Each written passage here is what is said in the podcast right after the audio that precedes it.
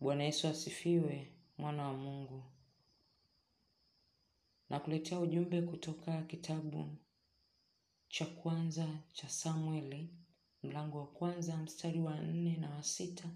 Nitaruka nitasoma mstari wa kumi na wa kumi na moja. Neno la Mungu linapatikana katika kitabu cha mlango Samueli wa kwanza, mlango wa kwanza mstari ule wa nne mpaka wa sita, lakini nitaruka nitasoma mstari wa kumi mpaka wa kumi na moja. Maneno ya Mungu yanasema, hata siku ile ilipofika, Elikana alipotoa dhabihu kumpa mkewe Penina sehemu, akawapa na watoto wake wote waume kwa wake sehemu zao, lakini Hana humpa sehemu mara mbili, maana alimpenda Hana, ingawa Bwana alikuwa amemfunga tumbo. Ila wenzake mwenzake humchokoza sana hata kumsikitisha kwa sababu Bwana alikuwa amemfunga tumbo. Mstari wa kumi. Naye huyo mwanamke alikuwa ni na uchungu rohoni mwake, akamwomba Bwana, akalia sana, akaweka naziri, akasema, E Bwana wa majeshi, ikiwa wewe utaliangalia teso la mjakazi wako na kunikumbuka, wala usinisahau mimi mjakazi wako, na kunipa mimi mjakazi wako mtoto mume, ndipo mimi nitakapompa Bwana huyo mtoto siku zote za maisha yake, wala wembe hautamfikilia kichwani mwake. Amen. Tuombe. Mungu mtakatifu, Mungu wa rehema, Mungu wa neema, ninakushukuru kwa sababu ya muda huu Bwana, ambapo watoto wako tunaenda kusikia ujumbe wa neno lako. Bwana Yesu, tunaialika damu yako inenao mema ipite katikati ya nafsi zetu, mioyo yetu na fikra zetu. Mungu na fahamu zetu, pale ambapo Bwana adui ananyang'anya kile cha kwako ndani yetu. Mungu, ile damu ya Yesu ipite ikanyunyize na kurejesha kila cha kimungu ndani mwetu, hata tunaposoma na kutafakari ujumbe huu Bwana, ukafungue masikio yetu ya rohoni tuweze kusikia, lakini tuweze kuelewa zaidi, mfalme wa amani. Asante Bwana kwa sababu utakuwa pamoja nasi. Asante Mungu wa mbinguni kwa sababu utauisha kila ambacho Bwana kizuiacho neno lako lisiingie ndani mwetu na neno lako lisiweze kufanya kazi katikati ya maisha yetu. Baba, ninasogea mbele za uso wako nikishuka na kunyenyekea sana Bwana, nikiomba toba na rehema kwa ajili yangu na kwa ajili ya msikilizaji ambaye anasikia. Mungu, tumekutenda dhambi kwa mawazo, kwa maneno na matendo. Utusamehe na kutuosha kwa damu ile ya Kalvari Bwana. Mungu wa mbinguni, tuokoe na kututenga mbali na kila dhambi ambayo inatuzinga yamkini kwa wepesi kwa ajili ya kuzuia Mungu wa mbinguni kuona uso wako. Baba, ninaachilia haya yote mikononi mwako, nikiomba utakaso upite katikati ya maisha yetu. Endelea kutuosha, endelea kutusafisha Bwana, lakini endelea kutupa wakati mzuri wa kuendelea kutafakari neno lako, tukifungua mbingu zetu zikawe wazi Bwana, ili tunaposogea mbele za uso wako ukapate kutusikia. Ni katika jina la Yesu nimeomba na kushukuru, amen. Wana wa Mungu, ujumbe wa neno la Mungu siku ya leo nimeupa kichwa cha somo kinachosema usiangalie adui kwa kuwa saa yako inakuja. Usiangaike na adui kwa kuwa saa yako inakuja. Leo nataka tuone namna ambavyo ukijua saa ya kutoka kwako kwenye hiyo changamoto hautakiwi kuangaika na adui zako, kwa maana utakapong'ang'ana kuangaika na adui zako utakosa namna ya kuona ukuu wa Mungu au utashindwa kutoka hapo ulipo, kwa sababu Mungu atakaa pembeni akuache uendelee na hawa adui zako. Lakini ujumbe unasema usiangaike na adui kwa kuwa saa yako inakuja. Ni saa gani? Ni saa ya kujiliwa kwako, ni saa ya kutolewa kwenye hiyo changamoto. Yamkini unapita kwenye changamoto fulani, ambao kuna jirani ambaye anaijua changamoto unayopitia, anapita huku na kule kwa ajili ya kuharibu yale mahusiano yako na wengine lakini kwa ajili ya kukuharibu tu usikae kwenye ule utulivu wa kuutafuta uso wa mungu. Tunaona katika kitabu hiki jinsi ambavyo penina alikuwa akimchokoza hana kwa sababu tu yeye mungu alimjalia kupata watoto lakini hana kama inavyosema bibilia mungu alimfunga tumbo. Lakini mungu alimfunga tumbo kwa sababu alijua ni namna gani ambavyo anaipima pia imani ya hana tunaona mwanamke hana ambavyo alikuwa na msimamo wa kusimama kwa ajili ya kutafuta uso wa mungu. Hakuangalia hizo changamoto. Haku, haku yani hakujali huo uchokozi wa penina yeye muoni mwake alikuwa amemimina roho wa mungu ambaye atashughulika naye. Alimtegemea mungu na kumwamini mungu. Na ndio maana hata akukata tamaa ukijaribu kusoma katika kitabu hiki cha mlango wa kwanza huu wa samueli wa kwanza unaona wazi kwamba hana aliumimina moyo wake kwa mungu. Hakuangalia ni changamoto gani anapitia. Aliendelea kumsii mungu na kumwomba mungu kwamba amuonekanie.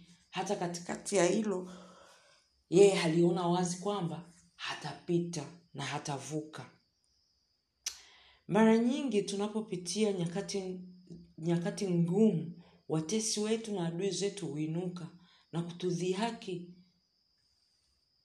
na tukaonekana duni sana. Na bahati mbaya watu wengi huacha hata kuomba na kuanza kupambana na maneno ya watesi wao na kujisahau kuwa ili wakina samueli watokee katika dunia au katika familia au katika maisha yetu na jamii zetu wanasubiri muda tu kwa, kupit, kwa kupitia maombi ya kuamini na moyo wako kwa mungu. Kwa hiyo hili kile cha kwako kiweze kuzaliwa. Yamkini hapo ulipo sio kwamba una shida ya mtoto. Yamkini hapo ulipo huko una shida ya mtoto kama hana. Umeshakutana kwa wale ambao wanapita kwenye hiyo nyakati ngumu ya kukosa watoto yamkini wanapita kwenye mateso ambayo wanakutana nao kwenye familia za waume zao. Yamkini wengine hata kwa majirani wanajaribu kuingilia kati hilo jambo. Wanapita kwenye nyakati za kusemwa vibaya na mama wakwe na mawifi kwa sababu tu ya kuto kupata mtoto yamkini mwingine unapita kwenye changamoto ya afya ya uchumi. Unakutana na maneno magumu sana. Unakutana na mambo magumu kwenye jamii inayokuzunguka. Watesi wanainuka. Unapita kwenye changamoto ya madeni watesi wanainuka kwa sababu tu hawajajua kwamba saa yako inakuja ambao bwana atakujilia bwana atakubadilishia historia bwana atakubadilishia jina. Ulikuwa unaitwa tasa utaitwa mama watoto wengi. Ulikuwa unaitwa mama unaitwa madeni bwana atakujilia na kukusaidia kupita kwenye hiyo nyakati ngumu ya madeni. Nipende kukutia moyo mtoto wa mungu. Ukijua saa yako ya kutoka hutaangaika na adui zako. Hutapata shida ya maneno ya watesi wako. Hutapata shida ya vikao vya adui yako. Bali utamwangalia bwana. Bali utamwamini mungu. Bali utautengeneza mahusiano yako na mungu. Ukijaribu kuangalia katika kile kitabu cha kutoka mlango wa nne mstari wa thelathini na moja kutoka nne mstari wa thelathini na moja anasema watu wakaamini na waliposikia kuwa bwana amewajilia wana wa israeli na ya kuwa ameyaona mateso yao wakainama vichwa vyao wakasujudu kwa hiyo unapomwamini na unapomsikia bwana mungu anapata nafasi ya kukujilia. Mungu anapata mwanya kwa sababu ameona umemwamini. Umemtegemea yeye hujazitegemea akili zako. Ndipo bwana anapokujilia. Sasa bwana anapoamua kukujilia unatakiwa uwe umekaa kwenye mstari. Umekaa kwenye ile hali ya kupokea ule ujio. Unapotambua wakati wa kujiliwa kwako hutaangaika na hao watesi wako bali utamsujudu na kumlilia mungu kwa kumwamini. Utasujudu na kumlilia mungu kwa kumwamini. Kwa sababu gani? Umeona wazi kwamba namna ambavyo unaweza ukavuka kwenye hiyo changamoto ya watesi na adui zako kuinuka ni kuendelea kumlilia mungu ni kuendelea kujitoa kwa bwana ni kuendelea kunyenyekea chini ya mkono wa bwana ili mungu aweze kukujilia. Kikubwa wewe jiachie na uwe huru na mungu maana mungu anaenda kukushangaza na hao adui zako hacha muujiza wako huje uwanyamazishe vinywa vyao. Muda unaotumia kuwajibu maadui zako ndio muda ambao ungetumia kuomba na, kutam, na kuatamia muujiza wako kutoka kwa mungu. Tunaona ambavyo elkana alimpenda hana. Hata ikafika sehemu anampa ana mara mbili kuliko penina kwa sababu alijua kwamba hana ndiyo aliyekuwa akimpenda sana kuliko penina.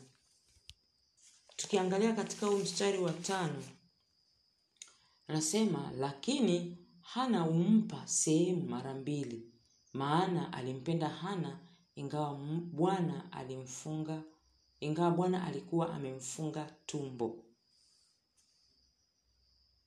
ana akubweteka na zile zawadi za elkana. Kwa sababu angebweteka na zile zawadi za elkana angekosa kutafuta uso wa mungu. Bali hana alikazana kuomba mpaka likatimia lile kusudi la mungu ndani yake. Hana alipata changamoto nyingi.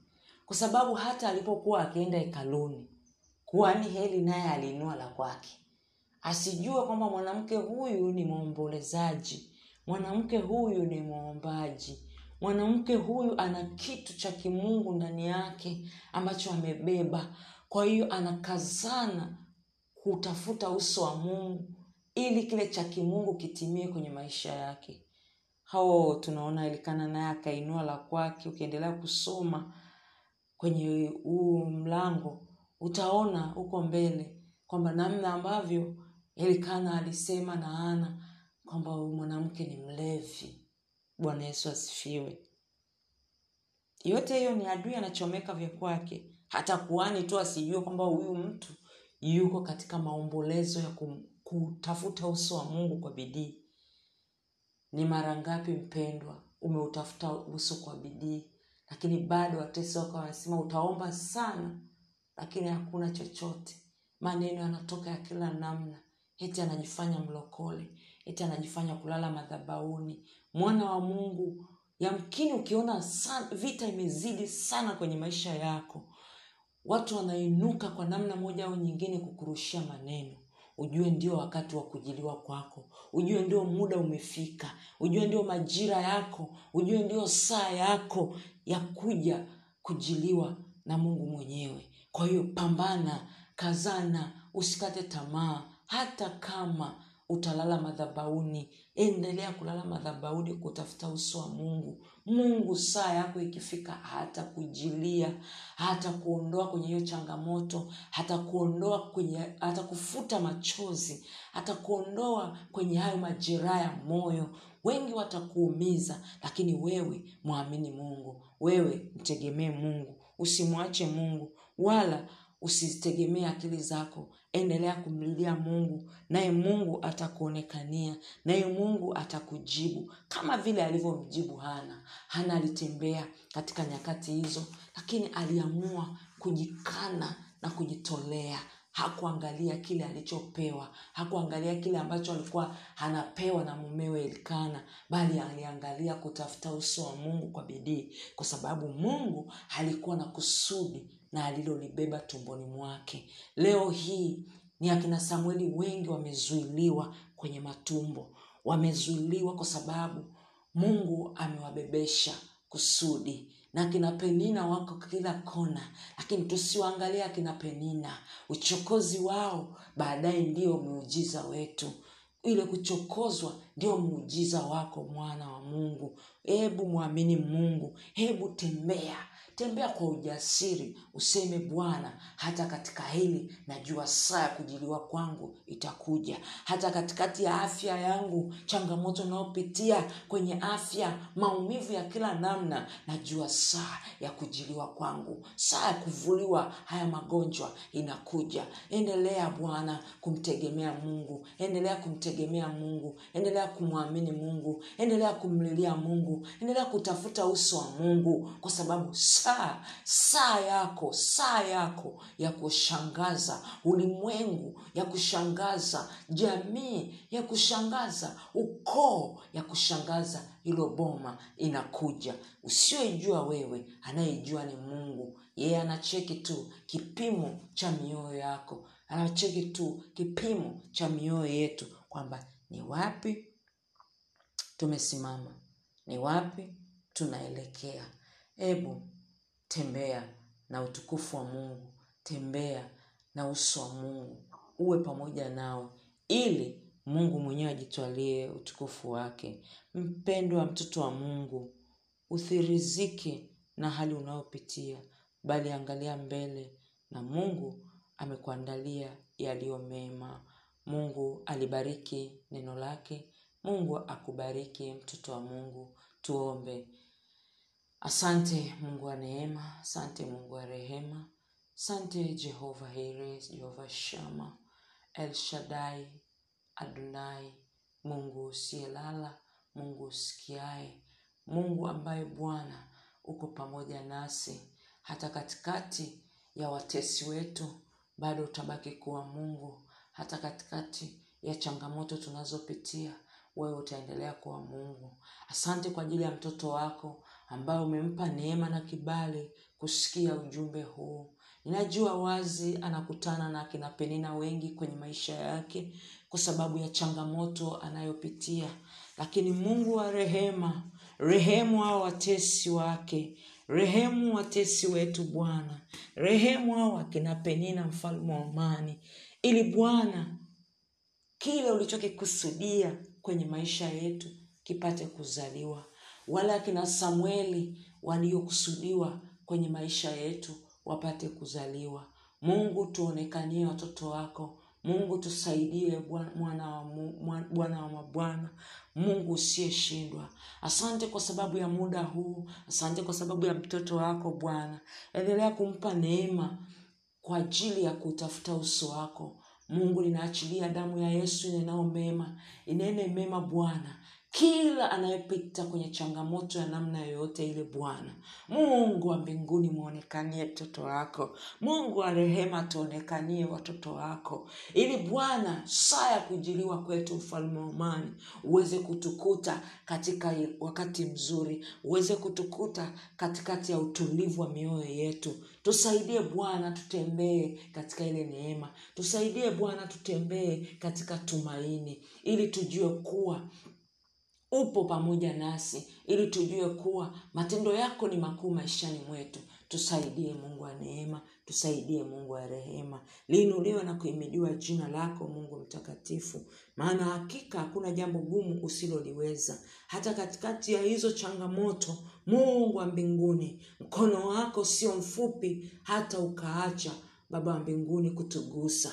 Na uso wako bwana uwe pamoja nasi baba wa mbinguni tunapoachilia baba wa rehema endelea kuwa pamoja nasi. Ni katika jina la yesu kristo roho mtakatifu endelea kujifunua kwa watoto wako kila mmoja bwana kwa nyakati zake. Kupitia roho mtakatifu tunaachilia hayo yote mikononi mwako. Ni katika jina la yesu nimeomba na kushukuru. Amen